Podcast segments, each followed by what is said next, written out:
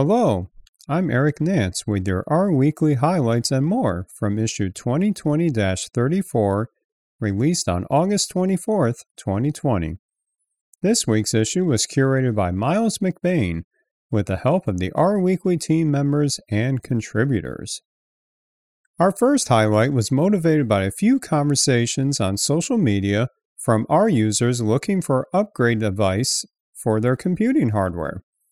Jim Hester, RStudio software engineer and author of many packages that integrate R with a variety of system libraries, wrote a post on his blog drawing from his extensive experience on using multiple operating systems that compares the benefits and disadvantages for using R on Windows, Mac OS, and Linux.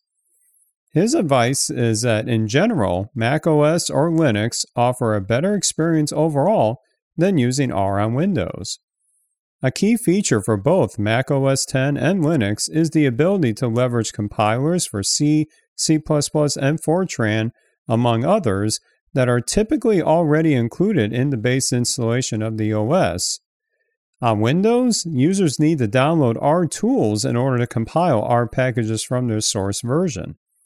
In addition, dealing with string encoding is not a smooth experience on Windows, but it is not an issue for operating systems like Mac OS and Linux since they support UTF 8, which has been the standard for most string encoding.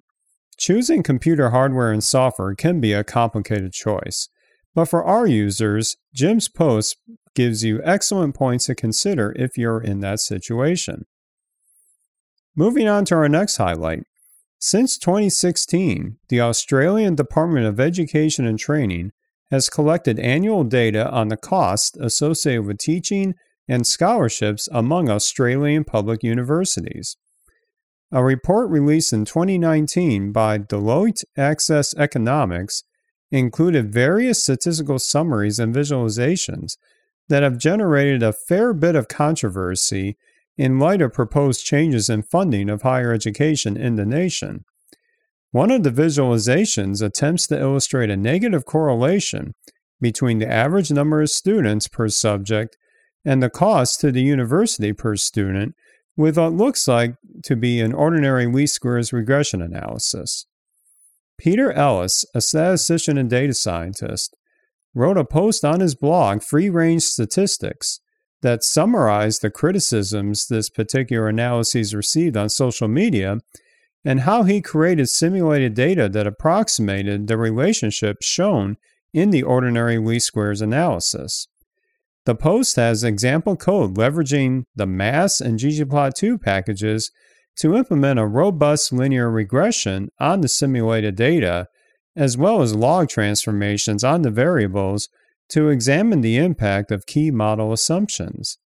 Peter emphasizes the importance of depicting uncertainty in statistical models, as one of the fundamentals in statistics is that no model is truly correct and that variability should not be ignored.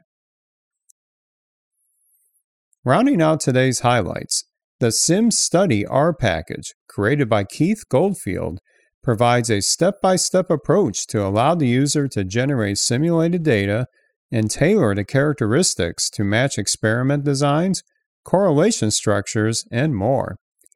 While the package has support for most statistical distributions, at the moment there is not a general interface for the generation of data from a truncated distribution, which is essentially a probability distribution with upper and lower limits of the possible values. In response to a researcher's question, Keith wrote a post on his blog called R Data Generation with a detailed overview of how the cumulative distribution function, or CDF for short, of a probability distribution evaluated at the lower and upper values of the desired range can be combined with the versatile uniform distribution to facilitate a truncated distribution without the user having to manually post process a set of generated data from a distribution to remove values outside of the range. Keith shares example code based on the normal and gamma distributions, along with the visualizations of the data to confirm the truncated results. Keith concludes that there will be a future update to SimStudy to include this feature. Those are your R Weekly highlights for today. Many excellent tutorials and resources are part of issue 34, such as new approaches to plot scaling, a new package for physics simulation, and much more. You can find the entire issue at rweekly.org, which also contains helpful resources for how to post your content to be included in future issues. Plus, if you're interested in getting a first hand look at the process of curating an issue, please check out my video demonstration on the R Weekly YouTube channel, which will be linked in the show notes.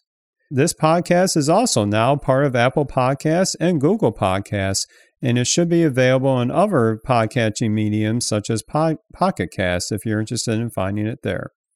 Have a great week, and we'll be back with another batch of highlights next week.